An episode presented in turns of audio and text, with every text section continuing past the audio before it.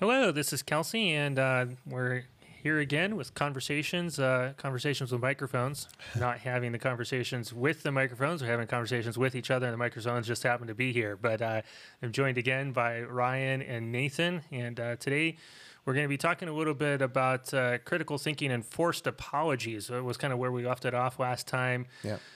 We were talking about uh, Socrates and how he's essentially forced to kill himself. Right. Um, and so maybe there are times where people don't like your critical thinking, and uh, maybe there's a forced apology that, that goes on there. Or maybe just something that people try to use different methods to uh, challenge the way that you do things. And so um, I think we have a video that we're, we're going to watch that's something that is kind of interesting for the conversation uh, today. So uh, I'll leave it there if you guys want to say something to kick it off as well. Yeah, uh, I was just going to say, I, I think it helps to have an example. Um, and it's difficult to wrap your head around critical thinking without actually seeing how it applies in the real world.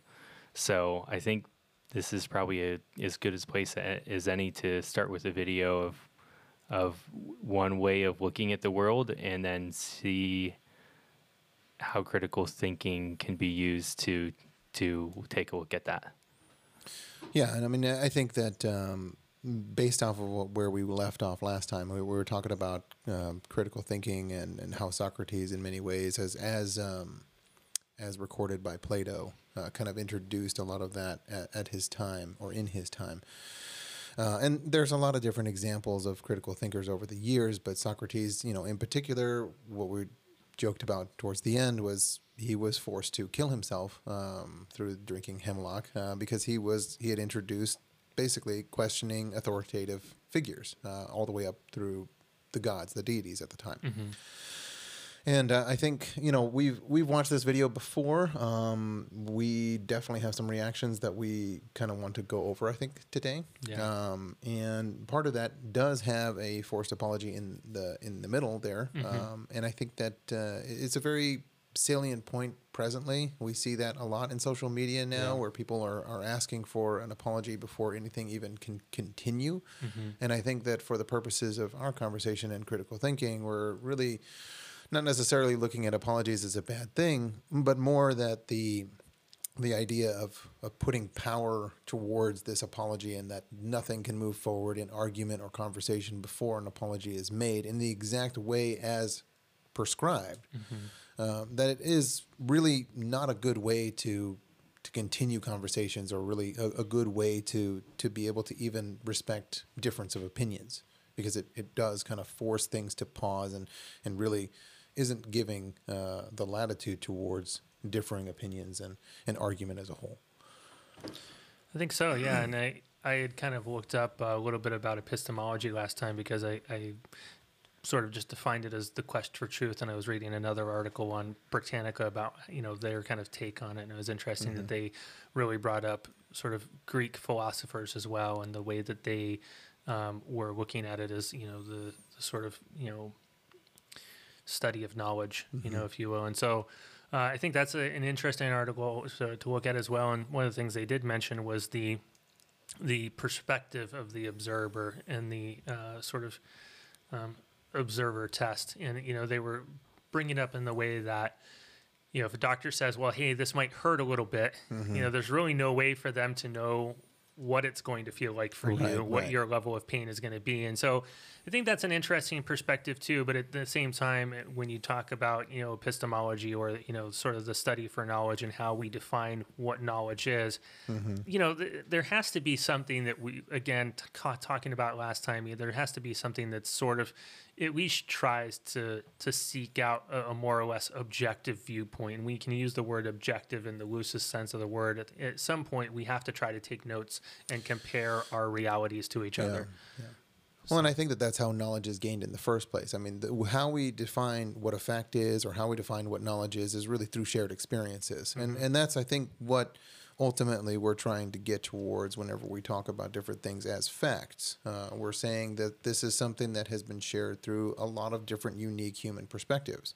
And I think that that's ultimately like some of the things that we're trying to to talk about here, and especially with respect to this video, I think that there's a there's a call to action here that I think is probably uh, just it really more betrays that there's not an understanding of what um, is being sought out with respect to science in particular. Yeah. Um, well, without further ado, let's go ahead and uh, kick off what we're talking about here. So, Yeah.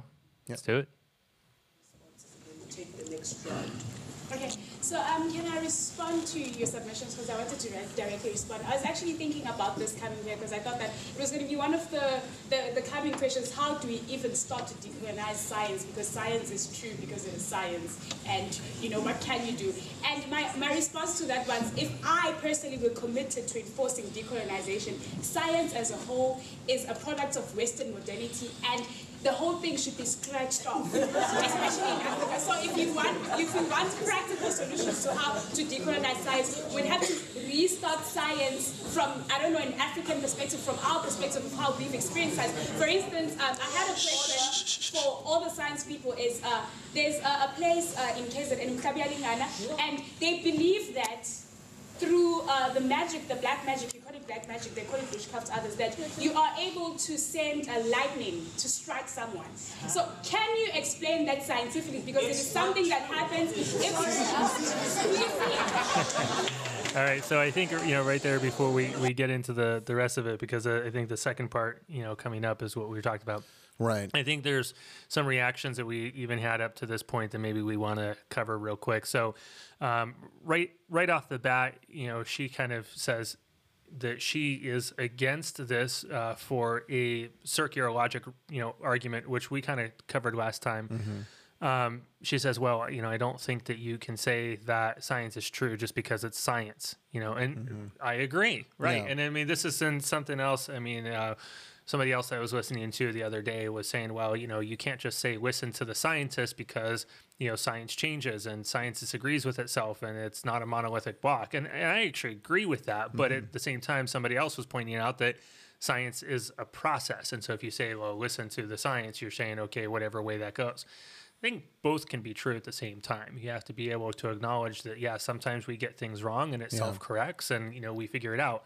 But you also have to recognize that, yeah, sometimes we get it wrong. Sometimes mm-hmm. we just don't know. And certainly you can't say that science is true just because it's science, you know. And now I feel like I'm saying the word science a lot, but Science, science.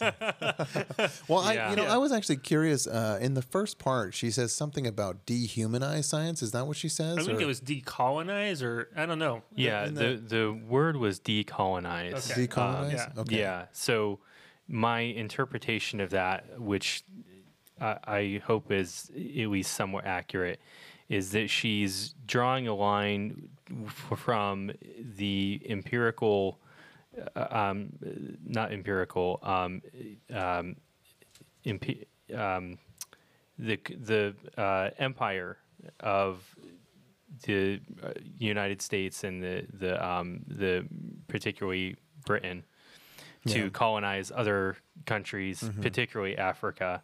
Um, Well, she does say that Britain, too. Like yeah. she says, she says that she wants to restart uh, science from an African perspective. Yeah. So so my yeah my from and I took notes. Um, she said something about wisdom identity, and saying like you would have to decolonize science and then quote start from an African perspective. Um, so that's that's an interesting take, and I, I think we should try and examine that from a critical thinking perspective. Sure. I mean, you know, and one of the things I think that is kind of missing, uh, even in her own statement, there is that um, she's making she's made a supposition that Western science, as she um, is essentially a colony or colonialization of thinking. Uh, and that it's been oppressed specifically upon various minorities, but then she proposes not something that is like uh, uniform. She's proposing a very specific subset of of thought and, and experiences as something that really should be that's where you should start from um, which uh, in, in in its own right kind of is a little bit of dichotomous. I mean, there's Aboriginals, for instance, uh, who have you know I would say an equivalent level of um, of kind of history uh, and cultural perspectives, and probably have a, an equivalent level of uh, cultural identity and uh, and thought processes. And she's not she's not hearkening to to going back towards something from Australia or or New Zealand or otherwise. Um, Well- and I think that there's you know, in, in, at least in in in how I'm interpreting this, it very much is kind of a very singular focus, and um, I think that that's part of the the reason why it it doesn't really make sense that you're thinking along the lines of restarting science if you're just going to say I want to get rid of this and replace it with this perspective over here.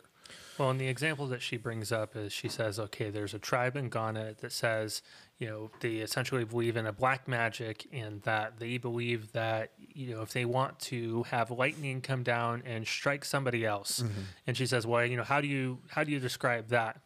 You know, How do I you guess, explain it? Yeah, how do you explain it? And I guess she's saying that that's a reason why science needs to be scratched off, as she says, you know, and, and that, you know, we shouldn't um, shouldn't hold credence to that. But then Mm-hmm.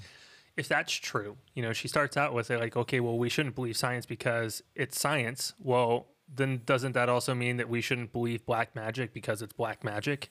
Right. I mean, the, you know, the same argument holds here. It's still circular reasoning, and so we clearly need some other way of looking at these things and saying, okay, well, if I believe that I can have lightning come down and strike you, does it actually happen? Is it repeatable? You know, we have science and we have the uh, empirical method, which is I make a hypothesis, I test that hypothesis, I get a conclusion, and then I write up my research and have somebody else look at it and then see if they can reduplicate my test. So in this case, I hypothesize that I can have black magic sun lightning down to somebody else. Does that actually happen? Right. so Well, and I Yeah. think that I mean in, in there too, she also says that um, that these people believe this. Like this is something that they believe, and they believe that if they do this at this location, that they ask for black lightning to strike somebody, then. But then she doesn't actually conclude with that, and then of course it strikes somebody. So how do you explain that? It's just that people believe this in that area of the world, and mm-hmm. I hmm. think that that's kind of the the the reason for science in the first place is that you're you're not necessarily excluding that. In fact, I would even argue that part of the reason why you ask those kinds of questions is you want to know. Okay, mm-hmm. I'm, I'm doing this thing, and I'm expecting this result.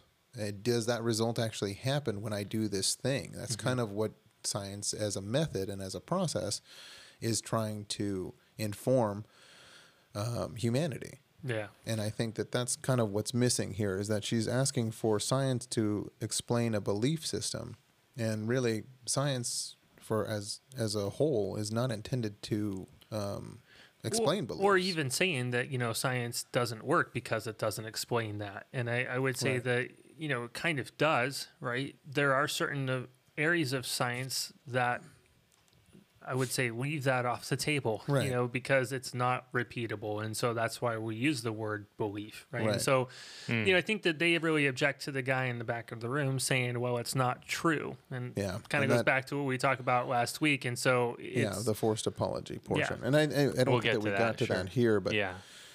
you know, he he's clearly kind of having a similar reaction to what we're we're thinking here too. It's like, well, I mean, how do you how can you possibly show that that is something that can be true? Uh, Yeah. You believe that this happens, and that and you know maybe he's kind he's kind of taken it to the uh, extreme. Like he he doesn't know for a fact as of right now that that is something that cannot be done based off of his limited experience. Sure. And if we were to kind of give credence to that statement, then yeah, you'd want to, from a scientific perspective, go to that place, ask for this thing, see if it Yeah. happens. Yeah. Not necessarily say that's not true from the back of the room. yeah.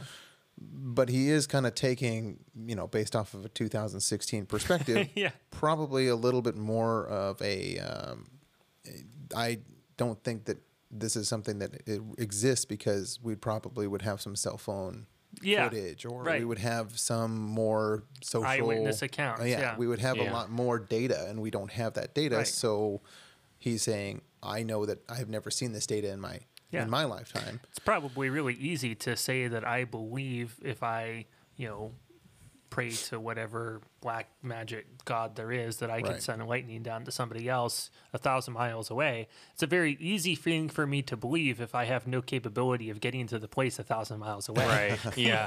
no, no kidding. I don't have to be proven wrong. I Right. can just believe that it happened.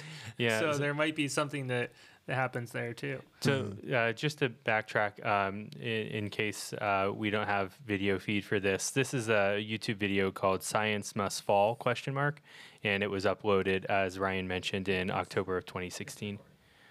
So I, you know, as to your point, we can't necessarily see what actually happened like a thousand miles away. If you're trying to assume that by going to a place and, and thinking that by doing something that you're able to affect somebody a thousand miles away, yeah, you're not going to be able to see that that was something that was something that actually happened.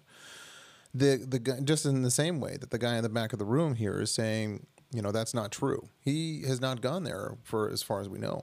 Um, and he certainly is, you know, he doesn't seem to indicate that in this video, as we'll see uh, and hear, because he he is essentially in this uh, next segment that we're going to go into forced to apologize to the entire panel for making a statement that said that is not true. Now, going to critical thinking, of course, he's not really taking into account the fact that science he's not quoting anything. He's just saying something. He's he's kind of jeering in the background. So it's not wrong for them to take a pause and say hey please don't do that what we're really talking about here is that there is a there's a format associated with this forced apology that has kind of come into the current modern yeah, yeah. conversation Well, here, let's watch it. yeah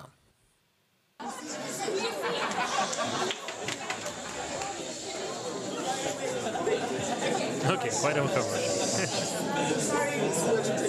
I can't tell if she wanted a high five there or something. Sorry. Um, I need to address you directly. When we started this, we agreed, we agreed on certain house rules. And Sorry. by you doing that, you're disrespecting the sacredness of the space. And so I'd like to ask you to first please apologize to the panel directly. And then number two, understand the rules that we went by in the space. Because it's going to be very problematic. This, when we started, this is not an antagonizing space.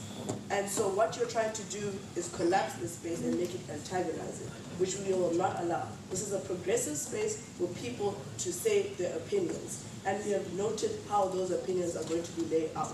So I would like you to first apologize and then go on and agree to abiding by the rules of the space. Otherwise, I'd, lo- I I would, if you're not willing to do that, I'd please ask you to remove yourself from the space. But th- those are the rules of engagement of the space. Okay, I'm very sorry to the panel. Okay, and you agree to abide by the rules of the space. Thank you. Please carry on. So All so I'm gonna pause pause there. Um, so I think you know we can just talk about the uh, apology part of this before they go out in the, the the sort of third section of this, which I think is also interesting. So you were kind of saying there's a format, and I, I think Nathan, you might have been counting on your fingers how many times the guy actually said was it three? Three. Yeah, yeah. he apologized three times. I think it might have even been more than that because it was like several sorries in the background, and then like the final sorry. Well, and before, I mean, uh, this is a four minute video, four minutes, 14 seconds. Mm-hmm. That essentially, that entire segment starts around one, one minute, minute, two. so three minutes. So it's yeah. basically a minute and a half because this is now presently where she starts to go into this next, um, her next portion. Mm-hmm. The the kind of the the head of this panel essentially addresses this man in the back of the room for a minute and a half uh, over this whole apology, and and it, she's very specifically asking for a format uh, of Yeah. an apology. She's not saying.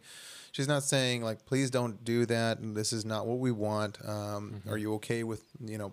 We would like you to stay here, provided that you don't do that again.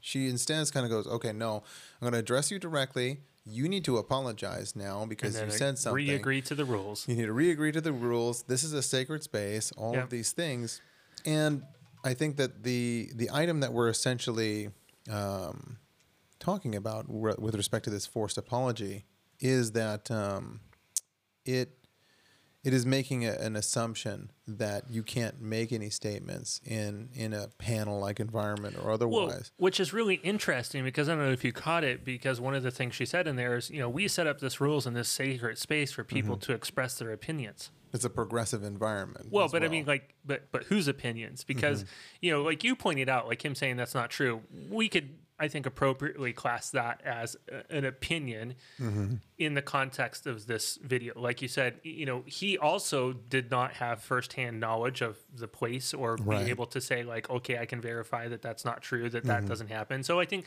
that's very, very valid, right? And so you could say, well, look you you don't really know these people. You don't know that space. I mean if, if have you ever been to africa? I mean maybe things work differently in Right. africa. Like you don't know. And so from the standpoint of being able to repeat these things i think these are also valid points that work in the context of you know science repeatability. And, and so these you know i think that's that is very valid. But at the same point if you say hey this is a space for people to express their opinions well i mean if we say that that is his opinion mm-hmm. we should be able to to sort of have that conversation I think that there's a phrasing or a framing, I wish I should say, phrasing and framing that he could have changed. And this is kind of how you learn to talk to people, I think, whenever they have differing opinions, is instead of saying that's not true from the back of the room, you might say, well, how, how am I supposed to know that that's what we should be um, using as a basis for this future decolonized science perspective? right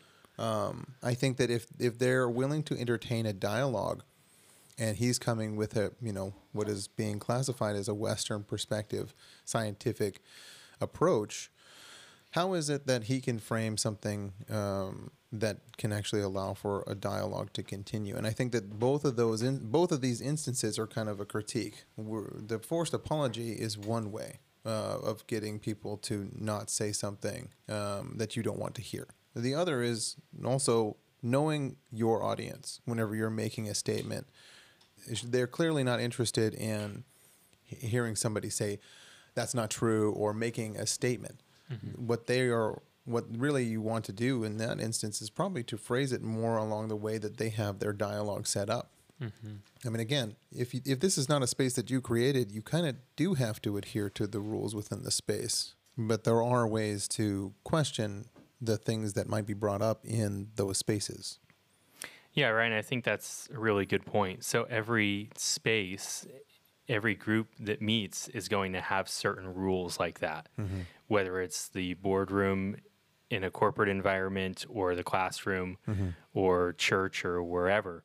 What's interesting to me is she's talking about sacred space, mm-hmm. which sounds like a a religious context. And the environment does not seem to fit that to my way of thinking because they're in a classroom. And so she's talking about opinion. And with that apology, if you interrupted someone or spoke out of turn, say at a boardroom, someone would say, Oh, hey, can you just save the questions to the end? It might not even mandate an apology. It would just be like, Oh, um, please wait your turn and then it would it would just be a simple redirect. But this was a minute and a half of talking about sacred space and you know either you observe that that sacredness and the rules that go with that sacredness or you leave. And so is she is she really talking about a minor infraction of the rules or is she talking about a kind of heresy that was uh, committed because someone disagreed with a sacred opinion in a sacred space and so there's kind of a confusion or a conflating of what rules we're following, uh, at least in terms of traditional rules of a classroom.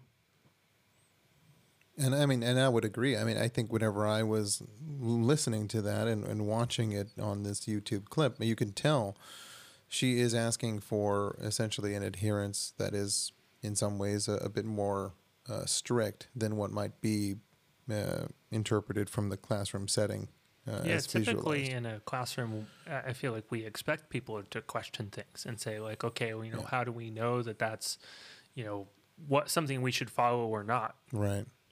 Well, and I think that it's I think it's important to know that I think what she's asking for is kind of almost the boardroom level where it's like, hey, don't do it that way. Here's these are the rules of the space kind of deal, but also a little bit more like this is the panel is saying something and you need to listen. So don't don't say something that's going to interrupt that, which kind of has a little bit more of a stricter or possibly even a religious perspective.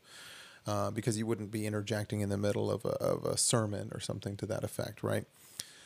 And it, it is interesting to me to kind of see that because if this was something that was actually being brought in a different environment, like let's say a parliamentary procedure or perhaps even from a democratic like Congress standpoint, like the, those things are still like these types of interjections, things like that.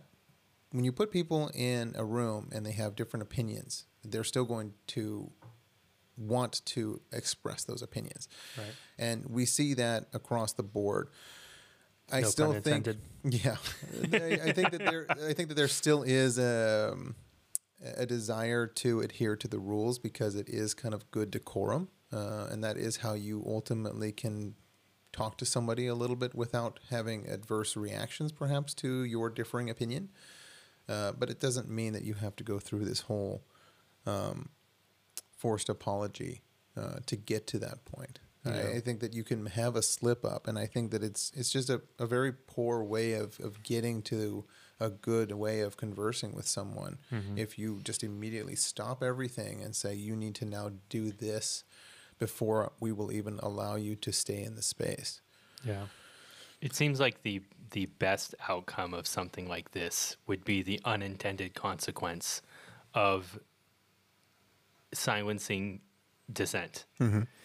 So it's one thing to say, "Hey, follow the rules," but something at this level, if I were that person, I wouldn't say another word until the Yeah, I the procedure was finished. What was the, what would be the point of saying anything at that point? Because now you've basically been put on the spot as somebody that is not Oh, a yeah. rule follower, as well as uh, somebody that really shouldn't even be respected in the space. Mm-hmm. So now you've gone you've gone like two levels beyond what they did to you. Not only have you Yeah. not only have you uh, yeah they interrupted you, but what did they really do? Did they attack you? I mean, if it wasn't an attack, uh, it seems like as if it was more of like okay, I sorry, I. I I didn't adhere to the rules. My apologies. Well, but maybe it was an attack. I mean, essentially, and I think that's a perfect thing again to sort of cue up the Yeah. third part, right? Yeah. Because this is this is the response that we get in follow up to to that. So here we Yeah. go. Maybe it was perceived as an attack, you mean? That Yeah, very exactly. response is the reason why I am not in the science faculty. I did science throughout my high school years, and there was a lot of things that I just, um, yeah, but it's fine. But Western modernity is the direct antagonistic factor to decolonization because Western knowledge is totalizing. It is saying that it was Newton and only Newton who knew or saw an apple falling, and then out of nowhere decided that gravity existed and created uh, an equation, and that is it. For the re- whether people knew Newton or not, or whether whatever happens in Western Africa, Northern Africa, the thing is, the only way to explain gravity is through Newton, who sat under a tree and saw an apple fall. So, Western modernity is the problem that decolonization directly deals with. To say that we are going to decolonize by having knowledge that is produced by us, that speaks to us, and that is able to accommodate knowledge from our perspective. So, if you're saying that you disagree with her approach, it means that you are vested in the Western and Eurocentric way of understanding, which means you yourself still need to go back internally, decolonize your mind, come back and say, how can I relook at what I've been studying all these years? Because Western knowledge is very pathetic to say the least. I, from a decolonized perspective, believe we can do more as knowledge producers, as people who are given the ability to reason or whatever uh, is that people say we do when we think or rationalize. So, decolonizing the science would mean doing away with it entirely and starting all over again to deal with how we respond to the environment and how we understand it. Thank you. Well, I mean, it, it's interesting that she brings up Newton's formulas and that somehow Newton's formulas themselves are now have to be accepted, uh, regardless of background, regardless of like Western Africa or Northern Africa or otherwise. I I do find it interesting that she chose that specific example um, because in many cases um, gravity and, and ultimately is one of the biggest things that we not only have like have questioned over and over again and tested repeatedly but it's also helped with different things like understanding how you're able to fly. And Right. that's something that you can actually see on a day to day basis. Uh, with Right. very, very little exception, you're able to see something out in the open um, flying. Heavier than air flight is Mm-hmm. Yes. actually something that is uh, repeatable and has, is actually part of not only knowing um, aerodynamics, but also understanding gravitational interactions. So it's it is interesting that you kind of criti- uh, criticizes that particular item, but I do think that her point uh, on decolonizing her mind or, or your mind as part of approaching um, science as a whole. I think that whenever I hear that and whenever I see kind of the reaction that she had to the "that is not true" statement that was done in the back Yeah. of the room, uh, I think it was more because she is essentially asking for a cultural and acceptance or possibly inclusion that as far as she's seen and based off of her high school education there that it was not um, looked into or perhaps not even acknowledged.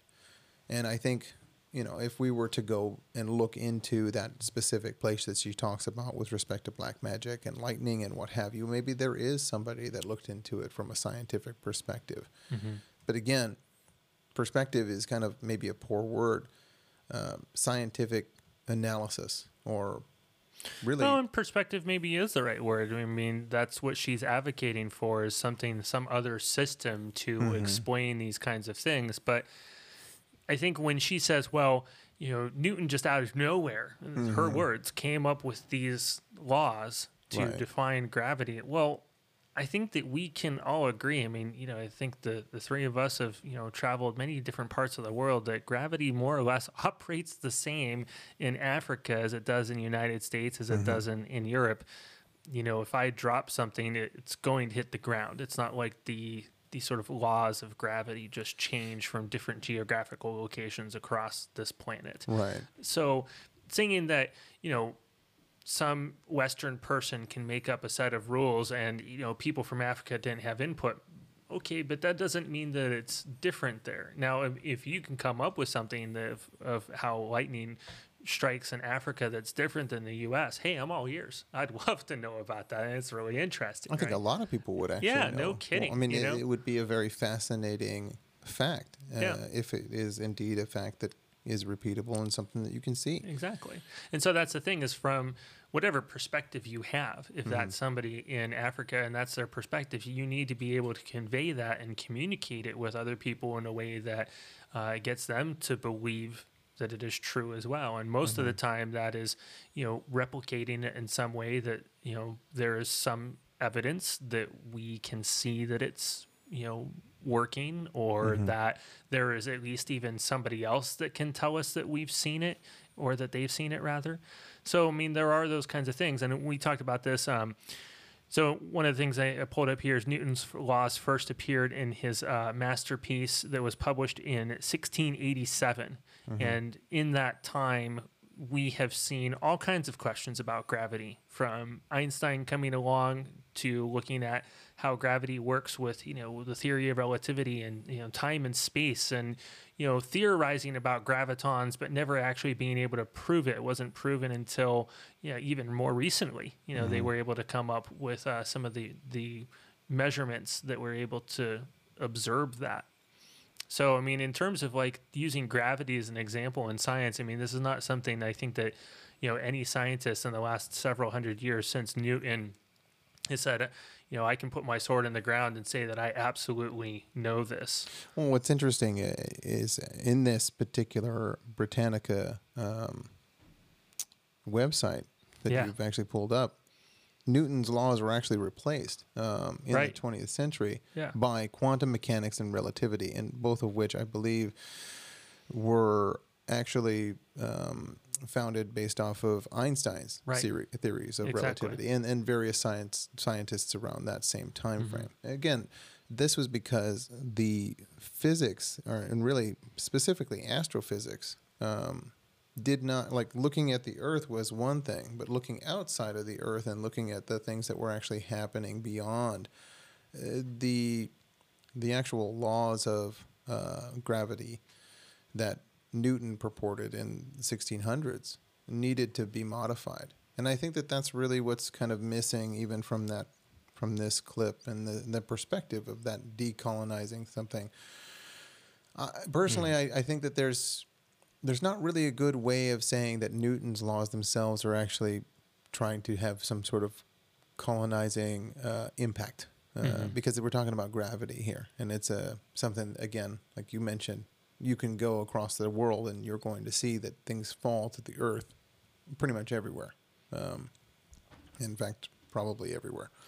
um, but I think that what she's asking for is more of a an, a look into other areas of the world and to be able to analyze those and to maybe use them as means to understand different perspectives. I don't think that that's a wrong request. I think it's just more that she's going towards something that maybe isn't. Um, it just it just Yeah. really isn't taking into account what science has actually done in these other areas that are really have nothing to do with a cultural perspective. I, I have some thoughts on this. Um, so I don't have a test preloaded for the black magic claim that was made in this video. However, I think there's others like it. One of the words that you used in she used it in the video was decolonize.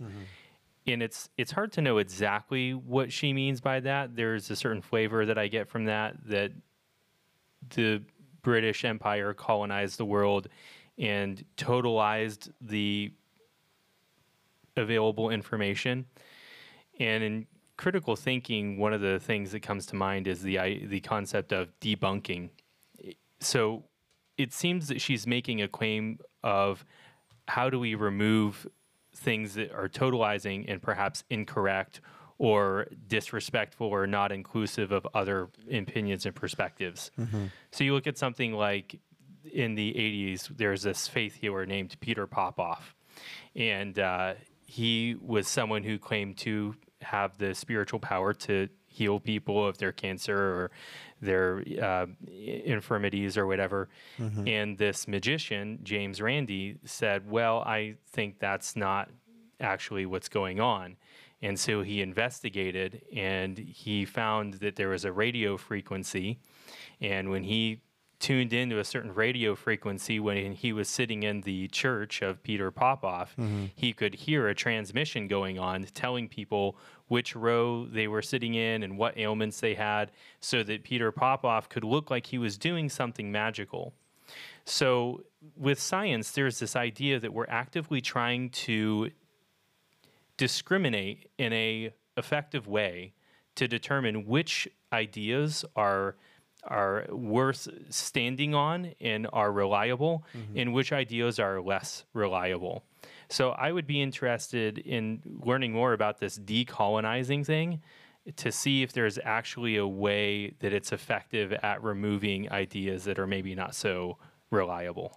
Well, I mean, I think one of the the issues that I see with this is that it, it is very much tied to identity and saying that I object to something purely on the basis of who came up with it. And I think, you know, when we talk about some of these things, I, I'm not sure that replacing things in that way is uh, any better than, you know, some of the sort of objectionable sort of concepts that we we see now, right? So if you say that it's objectionable in one way to uh, look at a group of people and make assumptions about them, I think that it's also objectionable to say, well, I won't believe it unless a certain person said it. I mean, I think that that's really a bad test for how we observe reality and try to to glean knowledge and assumptions from it. If we say, well, Newton can't be trusted because he's from the West, and so we need to have somebody from Africa to make these claims, well, why is that?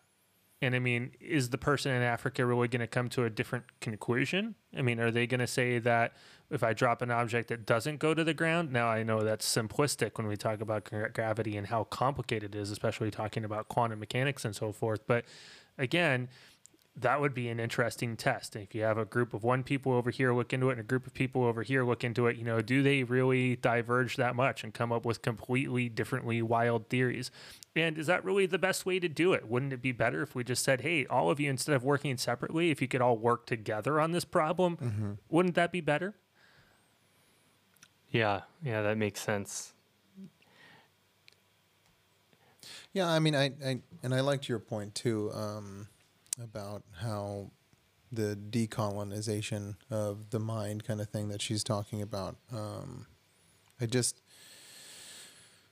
it's a it, it seems to me that there's a there is a definitely a thought that something has happened with respect to science and, and the critiques of things that has just excluded some portion of culture and some portion of human experience. And I think that it's a it's a it's a valid question to have, but I think that it's um, it's good to go beyond just the question uh, and to maybe start to assert some of those, um, like to your point, Kelsey, just replacing one person's perspective because you don't appreciate their background with another person's perspective from a different background that you would respect doesn't really give you anything different. Um, Yeah. It's not really, uh, again, Nathan, to your point, it's not really changing how you can go about investigating and proving something. You can't uh, if you're and we haven't we haven't looked into what decolonized science is is asking for, but is that particular technique going to be better at proving something right or wrong factually and, and taking human experience into account and saying okay these are repeatable events that's um, that's something that we can certainly look into Yeah. I, yeah, I would agree with what you said. And also, Kelsey, I think you made a really good point that it seems that the argument is coming from a place related to identity, uh, particularly from the origin of Africa or where it came from. It seems like there's a fallacy associated with that. I think a genetic fallacy is Yeah. maybe what they call it, and maybe special pleading is in there somewhere. We should probably get into what those fallacies mean in a later time. Well and i think that that's probably something that we can attack in the next in our next um, segment is absolutely we can talk more about Yep. the different fallacies associated with sources uh, and what kind of gives that authority uh, or authoritative Absolutely. fallacies Yeah. as well as um, maybe diving a little bit more into what this decolonized scientific approach really is. Absolutely. I think the fallacies in the context of our conversations are going to be a great thing to keep looking into. Uh, genetic fallacy, basically looking at something from where it came from, I think is a great thing to talk about a little Yeah. bit too, especially in the context of, of this video. And so, yeah, I think that tees us up uh, perfectly for our next conversation. Well, great. thanks. All right. Thanks a lot, guys. All right. Have a good one. Take care.